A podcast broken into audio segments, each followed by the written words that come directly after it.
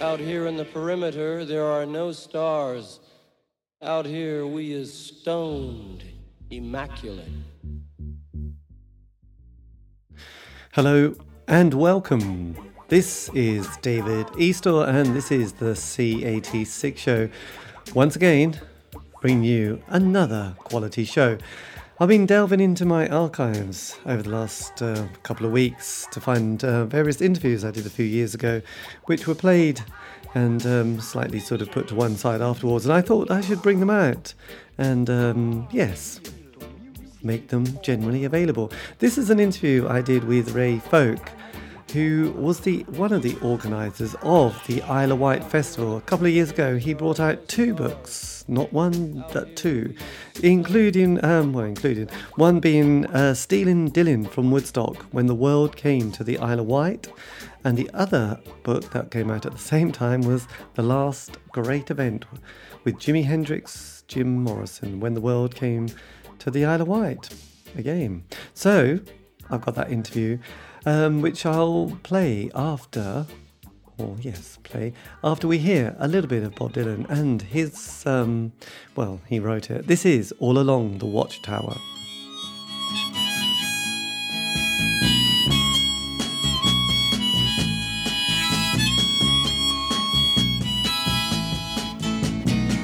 There must be some way out of here, said the joker to the thief. There's too much confusion. I can't get no relief. Businessmen, they drink my wine.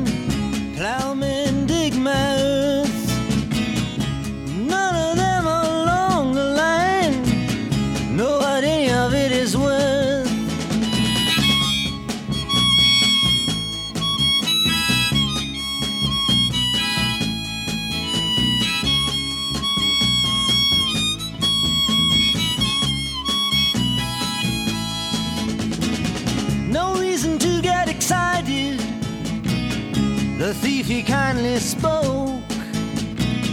There are many here among us who feel that life is but a joke. But you and I, we've been through that, and this is not our fate. So let us not talk falsely now. The hour is getting late.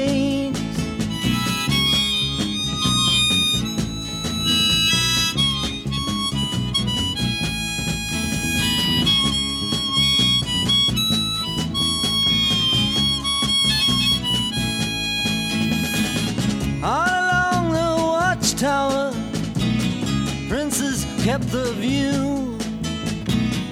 While all the women came and went, barefoot servants too. Outside in the distance, a wild cat did growl. Two riders were approaching, the wind began to howl.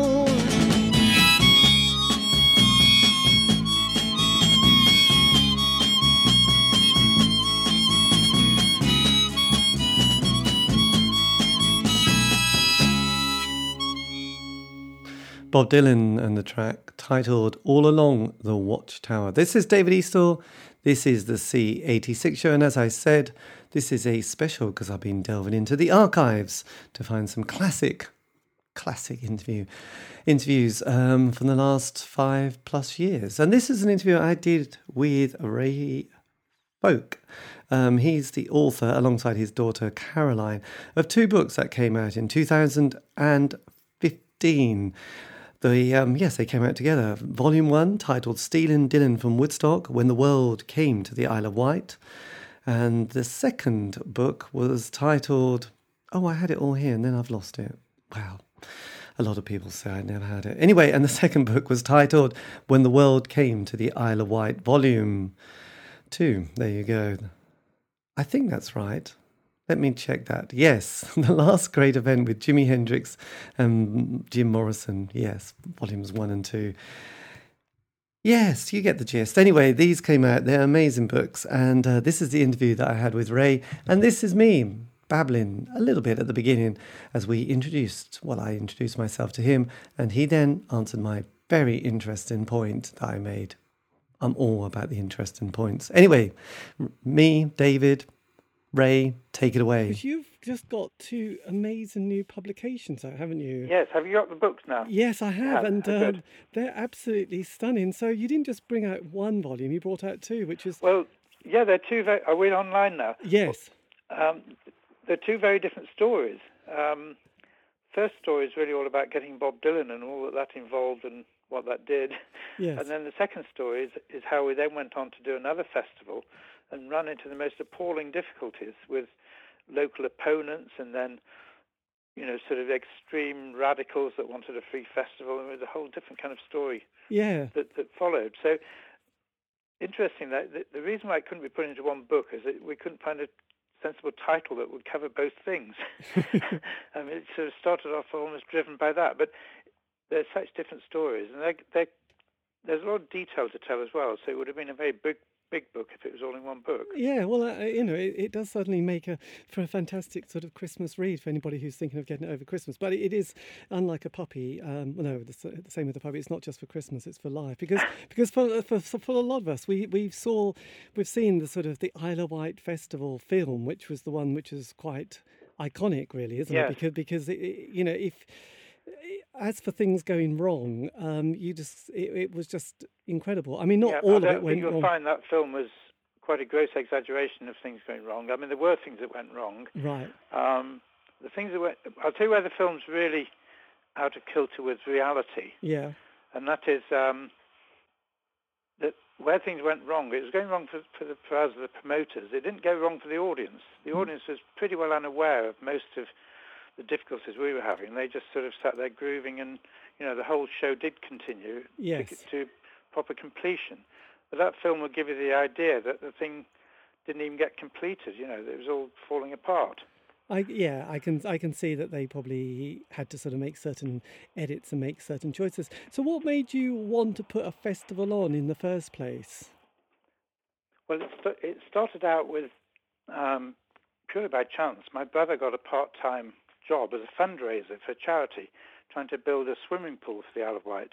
They Yeah. they didn't have an indoor swimming pool, and he he sort of um, looked around for ideas, and between us, we came with the idea of a festival. The it was going to be a small one-day thing, quite Yeah. quite modest, but it grew quickly when we got a, an international act, Jefferson Airplane, and then the Crazy World of Arthur Brown. And Sort of these big names started appearing, and the charity didn't like the idea of being involved anymore. They thought it was going to end up with a lot of hippies arriving and associated problems. Um, and so they, they handed it over to us and said, "No, you carry on. We'll, we'll disassociate ourselves, and um, you can keep our investment and pay us back later." Right. And so we took it on as our own.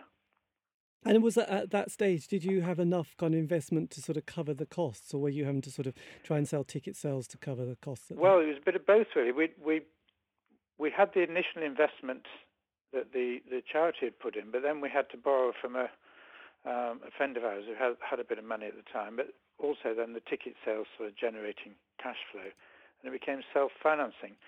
Um, and at the end of it all, after that first one, it kind of broke even. right. Which was quite, which was fantastic to be able to. Well, it, was, it wa- wasn't a bad start in a way, but we'd learnt a lot from that. I mean, we learnt that you, you needed to put the festival nearer to the ferries and not have people trek across the Isle of Wight like they had to. You know, it was pretty awful. yeah. And you also learn that those coming from the mainland were not coming in sufficient numbers. You, you needed somebody really powerful to draw people across the water. Yeah. And so, hence the idea Bob Dylan came up Yeah. that you, you needed a megastar. You know, just an ordinary star was not going to do it. Sure. I mean, if you could get, if you could see these ordinary stars in a concert hall somewhere else on the mainland, Yeah. why would you want to have to get a ferry to go to the Isle of Wight to see them? Yes. Now with Bob Dylan, that was a bit different. I mean, he he hadn't been seen for three years. Um, he was the biggest name anyway. People thought that this would be the the only chance they'd ever get to see him, and so on. And so people would travel, and they did, Yeah. and they came over in huge numbers. And this was the 1970s. That was 69. 69. 69 that that happened, and um, it was just a massive event. Um, very successful too.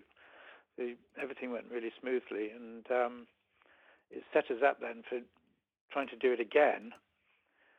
And we had, I think we had a mind block. We had a, a blockage in our mind about the third one. We're still thinking, well, you've got to be near the ferries, and you've got to have somebody really big. Yeah. Well, we couldn't follow Dylan with any individual star. There wasn't anybody of that stature apart from the Beatles, who were obviously big. They were not. They were breaking up anyway. Yeah. Uh, we did try for the Beatles, but there's no chance really.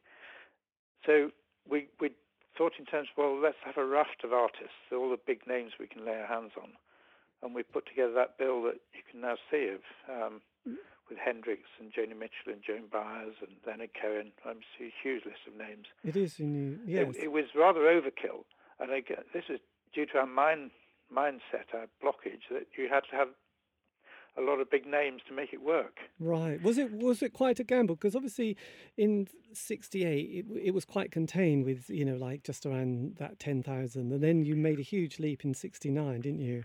Yeah, I mean that was fairly well contained as well.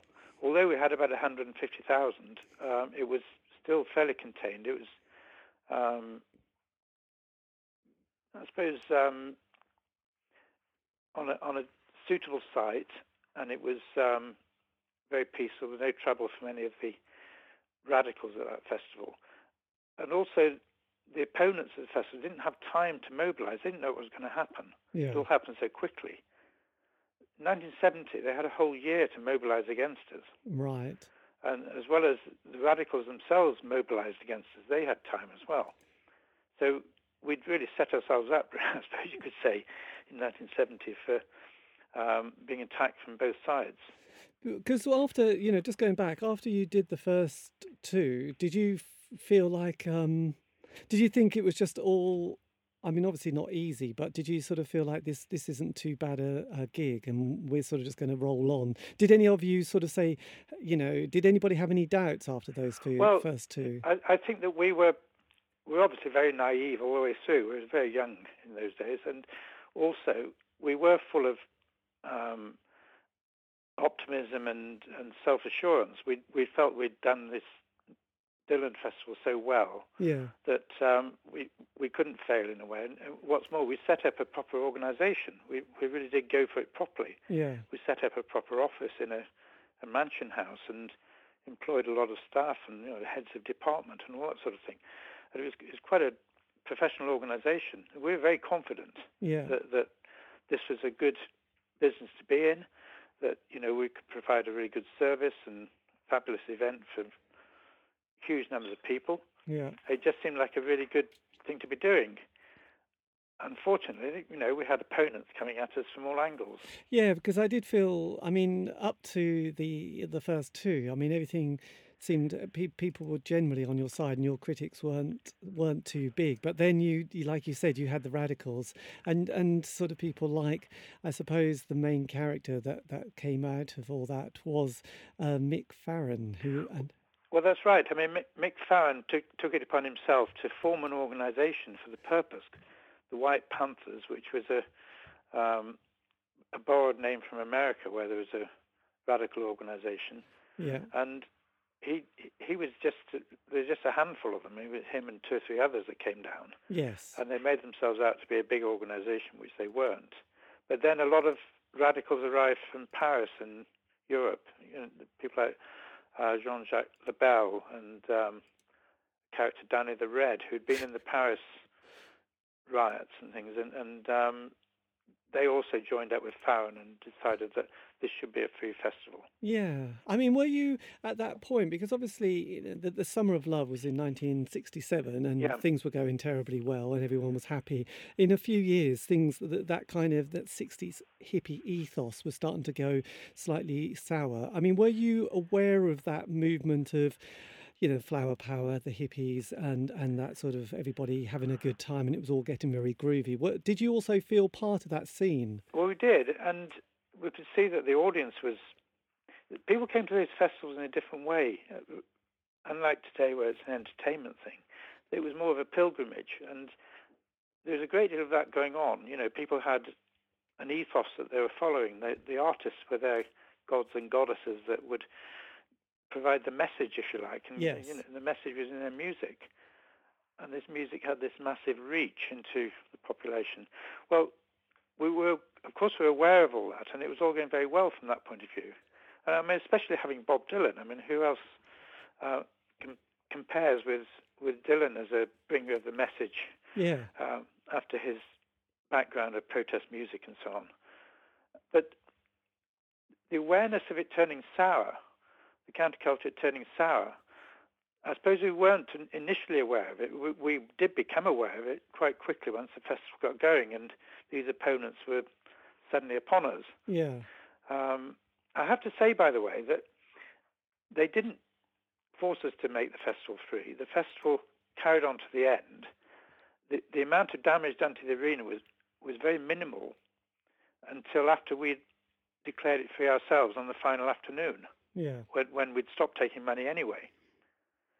Um, but what was happening there was that the festival site was really unsuitable. It was alongside Afton Downs, which is like a huge hillside Yes. which served as a grandstand to people without tickets. Well, we were contracted to build a wall around Afton Down to keep people off it. It was National Trust property, and they they'd negotiated with us and the councils that uh, they wouldn't oppose us if we built a built a fence around it to keep people off. Yeah. Well, all of the attacks that were going on were not so much on the festival, but were on the, our attempts to wall off Afton Down. So this hillside became something of a, a kind of a touchstone for opponents.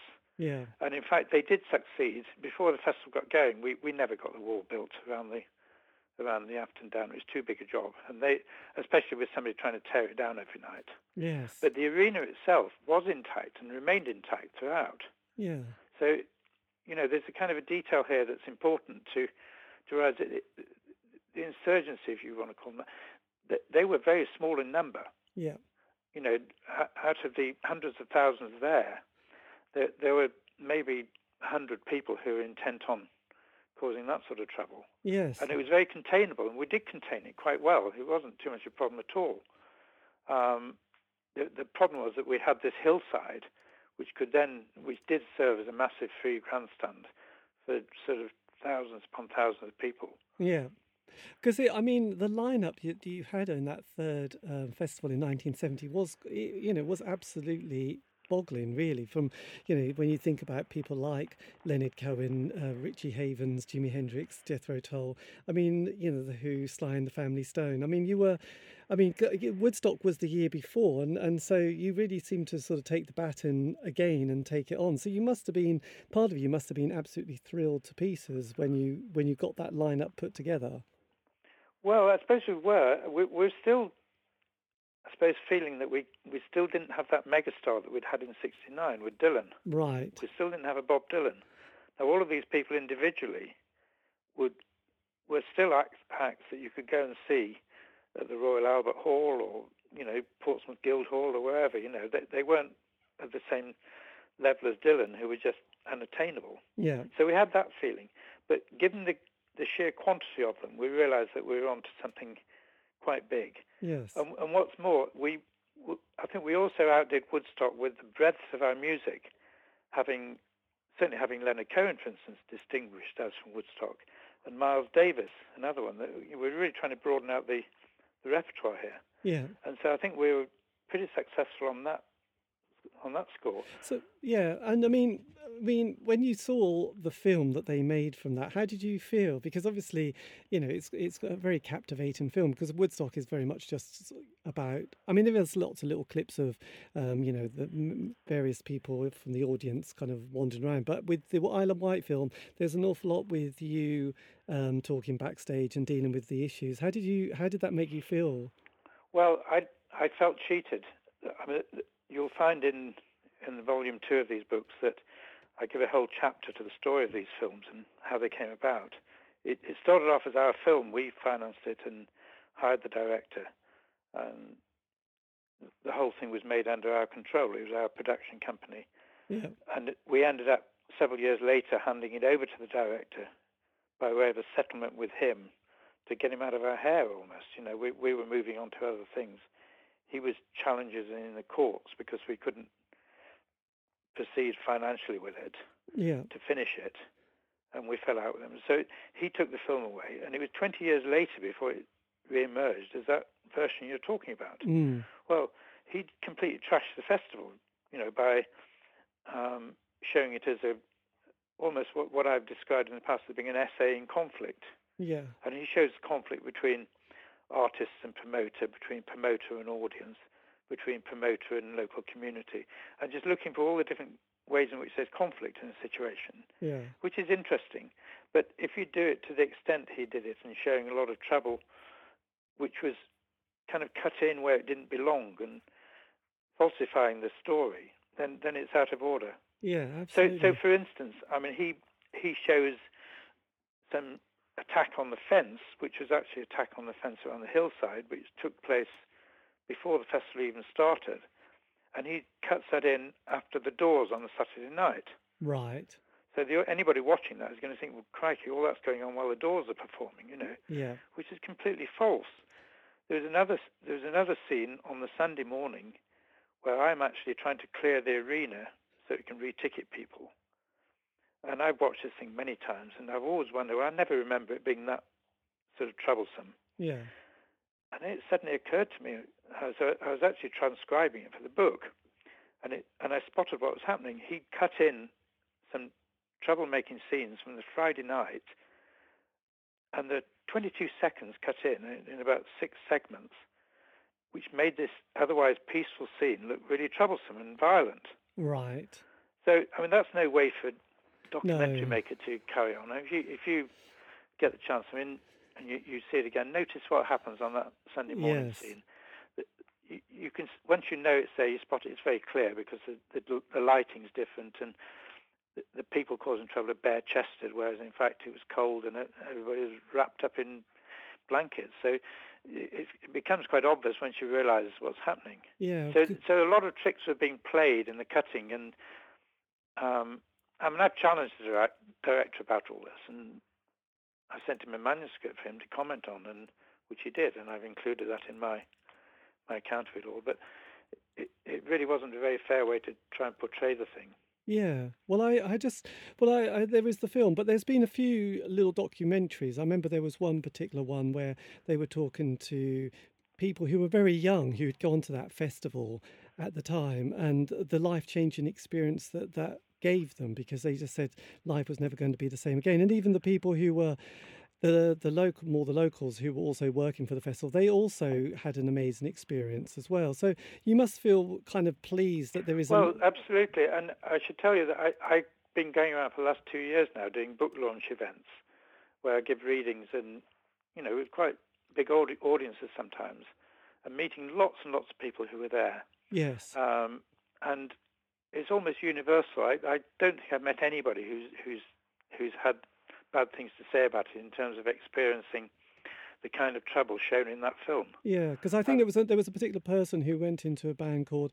Um, oh God, I can't. His name was Nick Laird-Clowes, and he was in a band called Dream Academy. And he, I think he was fourteen, and he jumped on the train. Yeah, yeah. And he and he went and just said, and it was a lovely little documentary. And I just I remember sort I of think people. I've seen that. I, I know who you're talking about. Yeah, I mean, the, there were some critics. There's one critic that was on, on film that was um, spent all weekend in a police station because they, they were busted at Yarmouth Ferry, you know, and then started ne- saying negative things about the festival. But by and large, I mean, the people were positive, Yes. it, and it was a life changing. I mean, so many people say it's a life changing experience. Yeah, and how did you? I mean, what happened after that? I mean, what did you? You know, how long did it take to sort of clear up this? You know, like Well, we were some years clearing that up, but th- we went on to promote in London. We put on uh, events at the Oval Cricket Ground and the first ever music event at Wembley Stadium, right? which was the 1972 London Rock and Roll Show with- Okay. with, Chuck Berry, Little Richard, Jerry Lee Lewis, and all those sort of people. So that was quite a um, quite a momentous event in itself. Yes, absolutely. And when and putting this book together, did it bring back quite a lot of memories? And were you able to sort of Well, process stuff? Yeah, absolutely. And and one of the great things about doing this was going out and finding people and renewing acquaintances and you know looking up old friends who we would probably never otherwise have got to see again. And now we've re-established friendships from way back. Yeah. So that was a terrific part of doing this research and writing the books. Because recently I went to the V&A to see this exhibition called So You Want a Revolution. Yeah. Um, and again, there was a lot of people there who who was sort of part of the scene. This was on the press Yeah. day. And again, there was a lot of people who were just enjoying remembering it, even though I expect most people have had I don't know, different experiences. But over the decades, I think they were able to sort of look back and sort of think, well, actually, though it's easy to focus on some of the bad things that happened, there was also an awful lot of good things to sort of Yeah. remember and focus on. Oh, the, I, I think the the whole era of the '60s counterculture was was a fabulous um, period with great optimism and could have gone a long way. But you, you started off, by the way, asking me about how it turned sour. My my take on it is that the whole thing was largely fashion based. When I say fashion, in terms of what's fashionable to listen to in music, Right. as well as what it might be fashionable to wear. And there was a great divide that took place at the end of the 60s, where an element was getting more radical and wanted li- literally a revolution, you know, like a bloody revolution on the streets. Yeah. And then the vast bulk of people who didn't want that were getting softer in a way and were moving happily moving away on the music scene towards glam rock rather than anything to do with protest or social issues. Yeah. And so that divide took place, and the, the hardliners become the the kind of free festival brigade that end up fighting with police at in Windsor Great Park or Stonehenge. Yeah. And the and the great mass of the public have have moved on to other sorts of music with David Bowie and Slade and um, you know all, all the glam rock people of the early seventies. Yeah, because it was, I suppose, having sort of looked at that period, I could see, you know, people quite like having little chapters, don't they? In the 60s, I mean, it probably started in, if you're looking at it as a sort of uh, the hippie counterculture, it was about 63, 64 until about 1970. And I suppose where of Wight fits a little bit into that narrative is the fact that people like Jimi Hendrix died soon after. Jim Morrison also died, and then there was Janis Joplin. yeah. I mean, obviously she didn't, she wasn't at the festival. And then you had that sort of element like the Charles Manson scene where things were going sour. Yeah. And I remember talking to Barry Miles, who was part of that scene of IT, um, International Times, and he set up various bookshops. And I asked him, you know, when I did an interview, you know, what happened towards the end of the 60s? And he said, well, to be honest, we all we were just all tired. We all just needed to have a rest. And I and because I've often wondered, you know, how the 60s slightly came to an end. And I suppose that's where the Isle of Wight Festival somehow bookmarks it. Well, I think it, it's bookmarked by the decade itself, obviously, and being, you know, into a new decade. Yeah. But also, it was timely that these things were changing, and I think, you know, the radical elements were moving one way, and the the vast bulk of people were shifting another. Yes. And it's just one of those things. I, I don't know. Po- politics changed um, in Britain. The the Labour government was kicked out. The quite a, quite a gloomy sort of scene among young liberal type people, liberal minded people, yeah. and I, I think you're right. People also got burnt out. A lot of the leadership people got burnt out and Yeah. and just had to take a rest. Well, also, I think there was the, the next generation of young people coming through, and actually, those are 60s people, probably in their 20s, probably late 20s, in pop terms. Yeah. They were almost like, well, that's the they're kind of the old people now, Yeah. and they and they were also the first of the generation of old pop stars in their late 20s, and and people still wanted teenagers. And I suppose when Bowie came along, and I suppose Marc Bolan has slightly managed to jump and the glam Yeah. rock scene, you know, it did it did make people like Hendrix and the Doors look a little bit like old men, even though they were only 27. Yeah, you're right. But it, one thing that occurred to me is that the fashion in music, where you, where you hear people say, "Well, I don't listen to my parents' music," you know, it's, it's too old hat. A lot of people, um, a very large proportion of people, won't listen to the music of their older siblings, Right. who might only be one or two years older, and they want their own stuff. Yeah. And so it's that fast moving. It makes it really fast moving. Absolutely. Um, you know, if, if you've got kids who are rejecting what their siblings were listening listening to a year ago, Yes. and they want, and that's still going on today, isn't it? That But I, I, um, I find a lot of people, though, will, whatever their age, still bizarrely sort of know the work of Bob Dylan and Jimi Hendrix and the Beatles. So they that that kind of period seems to have now have got a, a certain island that people will just go back Yeah. to. Perhaps you know five years or whatever, they're not that interested in going back to because that was like five years ago. But some going back to forty years and listening to you know the Woodstock albums and hearing who was at the Isle of Wight in 1970 still has a fascination for people. Yeah, I think, incidentally, if you look through the list of artists, just ask yourself how many of these are still important names today that have endured all this time. And Yes. a huge proportion of them have. Well, I would imagine uh, probably 95 Yeah, percent. I mean, I think that's a remarkable thing about those artists that Yes. they did endure. I know. I mean, there, Um, there's there is very few that you could almost think I have no idea who that person is, you know. But which again is incredible. So you were just mentioning sort of uh, doing this book. You know, you got to meet and all sort of reconnect with various people. I mean, did you know how did your relationship go with people like Rikki Farr, who was quite sort of part of the team at the time? Well, he's somebody who we haven't contacted. Uh, we we did try. He's over in America somewhere, um, and I didn't. In, in the end, I didn't think we really needed to talk to Rikki. I don't think he was going to give us anything new that we didn't already No. have.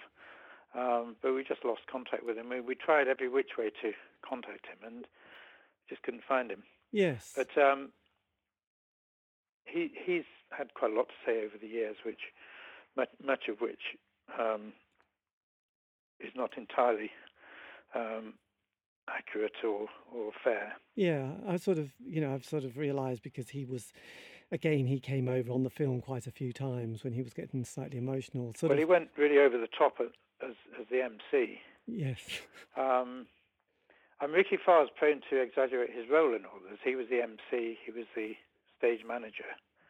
He was never a partner or a promoter in it. yeah, Um, but he's always liked to talk about it like it was his festival. yeah, because actually it was just you and your brother, really, wasn't it? Yeah, I mean, also my younger brother Bill was um, very much a part of it too. But it's essentially Ronnie and I that, Yes. that were the and we were the directors of the, of the of the company and everything else. We had the financial responsibility. Yeah. And did you also, I mean, over the decades, did you ever sort of bump into anybody like Mick Farren and have a chat with them about it? Well, we tried to contact Mick Farren. He died sadly before we we could arrange anything. We, he he just got back to Britain. He was not ill. He was not well. He was ill, and Yeah. he um he sent a message to say he wasn't well enough at the moment. So we didn't get to see Mick Farren. We did see quite a lot of people. Um, we saw on Andrew Kerr, for instance, who set up the first Glastonbury Festival Right. and and devised the thing on on the way back from the Isle of Wight. yeah. I mean, that was quite an interesting link. That they they'd um, he with Arabella Churchill had decided that they were going to go and do a festival properly now, and they'd make it free. Yeah.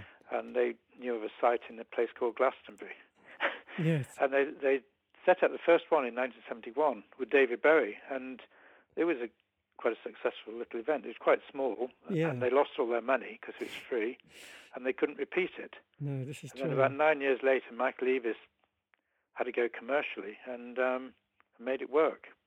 Yeah, I know that that, that, was quite an amazing story. Because actually, with the with a lot of that that period that from the from the Isle of Wight, from those three years, I mean, there was in the East Anglia, there was a lot of small festivals and fairs, and I suppose people called them fairs more than festivals because it was more about community and and a sort of a, a country a, more of a getting back to the country and living in com- communes and living off the land. So and that was only and that started to happen very early 70s probably the next year or two after the Isle of Wight. So obviously a lot of those ideas from that counterculture did seep into different parts of the country and different people had different interpretation because it wasn't about seeing the bands it was about seeing theatre groups or clowning or sort Yeah, of having yeah. themes around the festival so Uh, you, there, there was definitely a sort of a, um, a cultural heritage.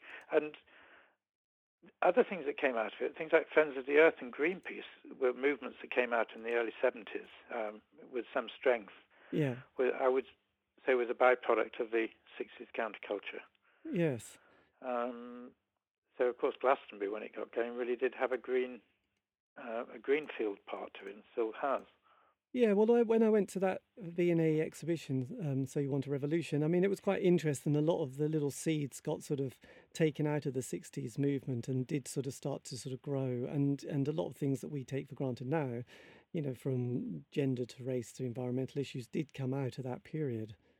Yeah. So well, ab- absolutely. I think it's a good period, and is it's much maligned by some people. I mean, some people complain about about the liberal left sort of messing up the country in the 1960s. But a lot of good things happened in the 60s, and as well as problematic things. But I think by and large it was very good. Yes, and you must be really delighted with the two books that have come out. Oh, very much so. Yeah, and they've been selling quite well, and um, you know people seem to like them. We got some great reviews, and um, it's great to have the story told from our point of view and have it out there. Yeah, I mean, when you finished it, did you do you feel like there's a certain sense of completion? I did, except that we we finished the first one and we're still grappling with the second one. finished the second one, we seem to be forever promoting it. Right. Um, and we're actually working on a film script at the moment, so it, it may come out as a, as another film. Right. Does that feel important? Do you feel like it's just nice to have it down and sort of slightly corrected? I, it does, yes. I think with the books, definitely, it feels it's good to have it out there corrected and and redress the balance after all the years of nonsense that people have come out with. Do you know, with the films we're talking about, the the Murray Lerner film, yeah. The trouble with that film is not the film itself; it's the way that people look to it for their research. And right. if they're doing an article or a program they they immediately watch that film and think, well, that's what that's good research, you know. And in a way, film is primary source material. Yes. But when it's been cut, it can be something else, and that's the problem with it. And it gets repeated. Yes, I know, and it becomes folklore. And then it goes it? everywhere, and yes. it is, it's obviously all over YouTube, and it's um, you see you see it in other films that have been made, documentaries made by the BBC, and you know, it's sort of everywhere. Yes. Well, I suppose within that, I mean, obviously you're talking about the editing being very dubious, but there is a lot of fantastic little clips. That oh, are... absolutely, yeah, and there's some wonderful music. I I think that the music in those films, and and there are about nine or ten other documentaries by Murray Lerner of individual artists at the Isle of Wight. Yeah. Um, that the music is the best I would say, festival footage of the era in the world. There's nothing like it from any other festival or by any other filmmakers yeah. of that era. It's beautiful footage. I can't, I can't knock him on that score. No, this is true, actually. Yes, well, I suppose at the time people probably just thought, oh, this is a jolly, didn't realise the kind of um, cultural significance that it was going to be. Well, I think what happened with the film was that in 1969, with the Bob Dylan event, which caught everybody unawares, most photographs and footage of it are all black and white. Yeah. Um, and you know, because of the for budgetary reasons. In 1970, the whole world descended on the Isle of Wight to with color film, and no festival is so well photographed or filmed as, as that festival. Yeah, absolutely. I mean, you must be very pleased, and your family and daughter must be very amazed that, that you're in the Guinness Book of Records as well. Well, I suppose I suppose there's some satisfaction in that. I mean, the, the, the things that, it, that isn't pleasing is the fact that other people then went on to do it better than us and probably make a lot of money out of it. We we didn't make money out of it, and and I suppose it's the price you pay for being a pioneer. Yes, this and one true. of my sayings has always been never be a pioneer. I, I've, I've pioneered a few things in my life, and you know, not necessarily made the money out of it. I, I think the pioneer doesn't necessarily make the money. No, I, I completely agree because actually the same with because I was also fascinated with the Woodstock story and and again the you know it went terribly wrong with the organizers and their you know relationships with each other yeah. and friendships.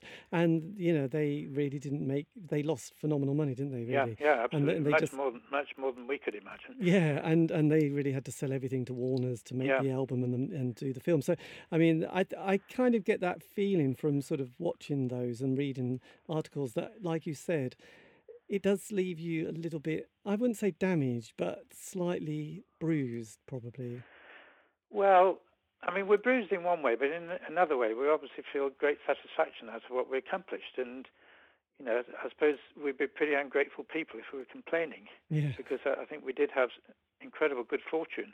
Yes. Um, and we had good fortune in getting Bob Dylan. That that was like winning the lottery, you know. And then we had good fortune in getting that 1970 event together and succeeding in running it and holding it and as you say, being in the Guinness Book of Records with it and everything else. So massive good fortune went our way, Yeah. along with, you know, some not so good fortune. That's the price, I suppose. Was it Macmillan who said events, dear boy? Yes, exactly. yes. so true. Um, so look, just last question. Um, what would what would you say then to your younger self? You know, if you were to sort of give them, you know, a, a late teen, early twenty, somebody who was who was going to embark on some adventures, what would your advice be? Oh gosh, I didn't have been asked that quite that way before. Um, I, I mean, it, it's easy to say, well, be cautious, but then if you're too cautious, then you don't ever do anything. Um, I think dare to believe, but you know, keep your feet on the ground, definitely. Yes. I, one of the, one of the things that we helped us succeed, I think, in as much as we did succeed, was the fact that we were young and young and um, naive, but at the same time we're very responsible, and we, you know, we tried to be responsible businessmen. You know, who wore suits and we had proper offices and conducted ourselves in a really sensible way, and were taken seriously. Yeah, absolutely. And so, you know, because we were so young, we felt we had to do that to try and redress that balance. We didn't want to be seen as a bunch of kids. yes. And so I, I think you've got to be responsible, but at the same time you've got to dare to believe and and not necessarily lose all your naive, naivety. it's a very tricky mix, isn't it? Actually, on that level. But what uh, what we might have done differently, I mean, I, I could I could give you examples of specifics, but that, that's not what we're talking about. But in general, I'm not sure I could think of any one thing that we would have done differently. Right. Well, that's good. I mean, I mean, I have to say, I think your leg, you know, the legacy you left uh, is kind of amazing, and it's an amazing chapter, isn't it? No one, you know, it's a bit like being the first person on the moon. You know, you, no one can ever sort of take that away that you were the people who did the Isle of Wight festival. Which, when you just look at that lineup from those three years, it was absolutely incredible. Well, most certainly. I'll tell you what is most regrettable, and that is that the Isle of Wight itself didn't immediately embrace the thing like it could have done and said, well, this is something that we can really do some good work with for our young people and for the community and for the economy of the island and make this the island of music and really go for it instead of just attacking us and trying to close it all down. Yeah, I mean, that that's the biggest regret, I suppose I know and, that. and, and that has. I mean, I've got a, a, a dual feeling about this because I, at one level I feel bitter about that, but at another level I still feel I'd like to see the Isle of Wight do well out of it all. Yes. Well, I suppose they, they started having festivals again, didn't Well, they? that's right. Well, they're they're very successful and they they are doing better out of it all, but they could still go a lot further. Yeah. Well, it's interesting because with um, Michael Eavis and Glastonbury, and or you know the Pilton Pop Festival, as some people call it. I mean, they in a in a way. I mean, if it hadn't been for that festival, that area and that town would have been just it would be nothing really without the Glastonbury Festival. Really, Yeah. mean, it would just be a rather pokey little country town with a few Yeah. sort of rather backward shops. or- Yeah. But But anyway, it's but it's even worse for an island because an island's so cut off. yes. that it needs its own economy. It needs something that will really, you know, give it give it some force in the world. Well, I know. Well, there's nothing like having a, a, a unique selling point, a USB, because then people will talk about Glastonbury Festival, you know, and like I said, it's not even in Glastonbury; it's in Pilton, and but we we all, you know, that that word Glastonbury just gets banded about yeah, thousands of times a day by everybody in Yeah, the yeah. media, and so you just end up thinking, oh, I might go to Glastonbury, or I'll, um, at least I'm aware of it. Whereas the Isle of Wight, you just have this kind of don't have, have no idea what uh, what happens there, and it might just be full of old people retired, Mm. And I have no idea. But you know, it's it's it's amazing your legacy, and like I said, the film that I really enjoyed was this little documentary where they caught up with a few people yeah, who were there, and they all just had an amazing time. And I think Nick uh, Lade Clunes was was one who was I think fourteen went to it, and I know who you're talking about. I know his story. yeah, and it was just lovely. Him he got there with his little sister, and they all You- had an amazing time. You you should look at the Isle of Wight. The, it's called the 1970 Isle of Wight Festival Veterans uh. Facebook page. Oh, excellent. Um, it's quite interesting. A lot of people there. They're all saying the same thing. Uh, what a great time they had.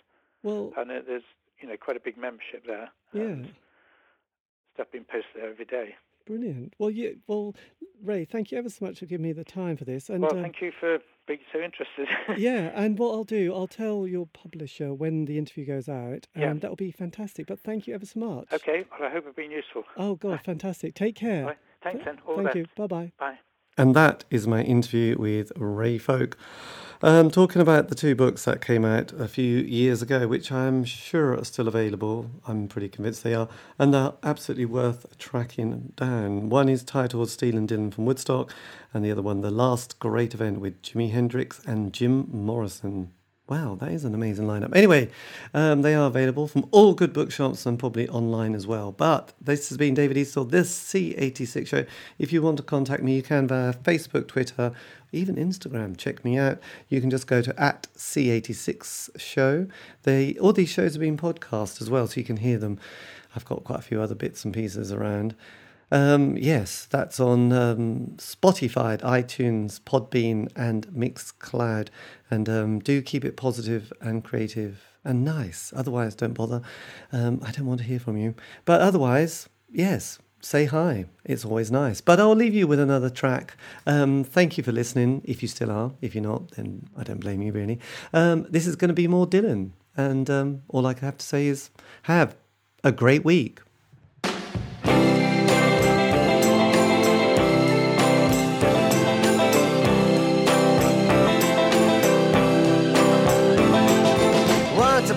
Time you dressed so fine, threw the bumps of dime in your prime.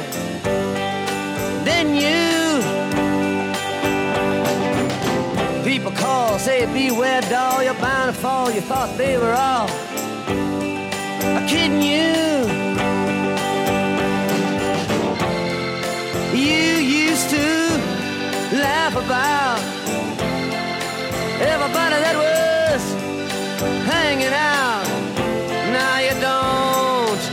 so loud. Now you don't seem so proud about having to be scrounging your next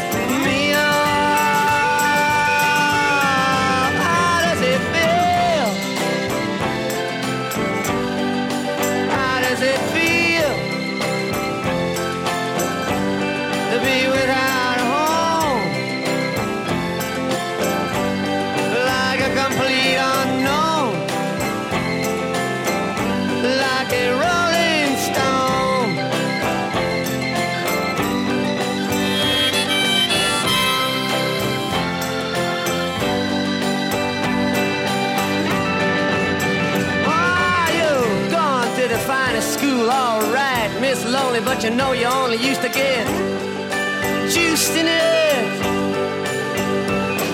Nobody's ever taught you how to live out on the street, and now you're gonna have to get used to it. You say you never compromise with a mystery tramp, but now you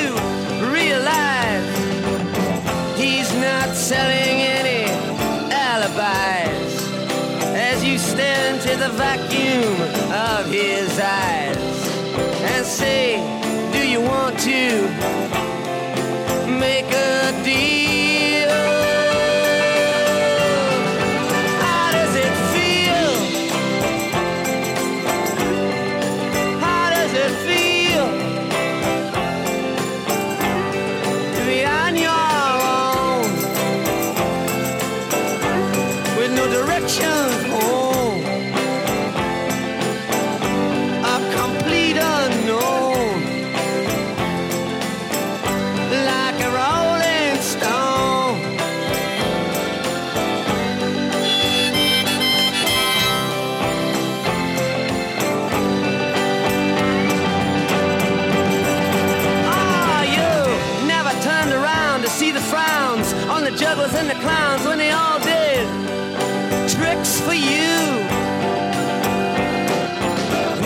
understood that it ain't no good. You shouldn't let other people get your kicks for you.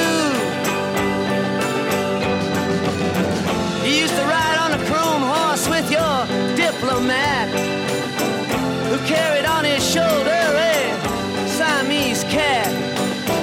Ain't it hard when you discover that he really wasn't?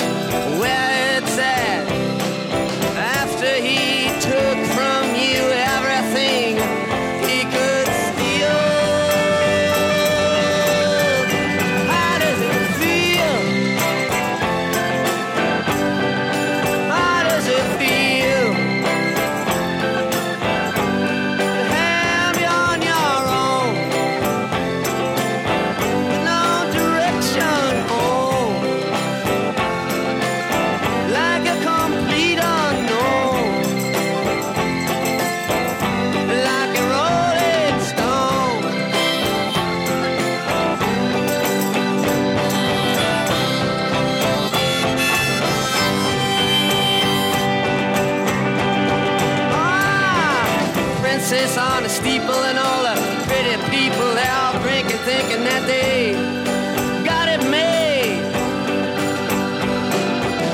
Exchanging all precious gifts, but you better take your diamond ring, you better pawn it, babe.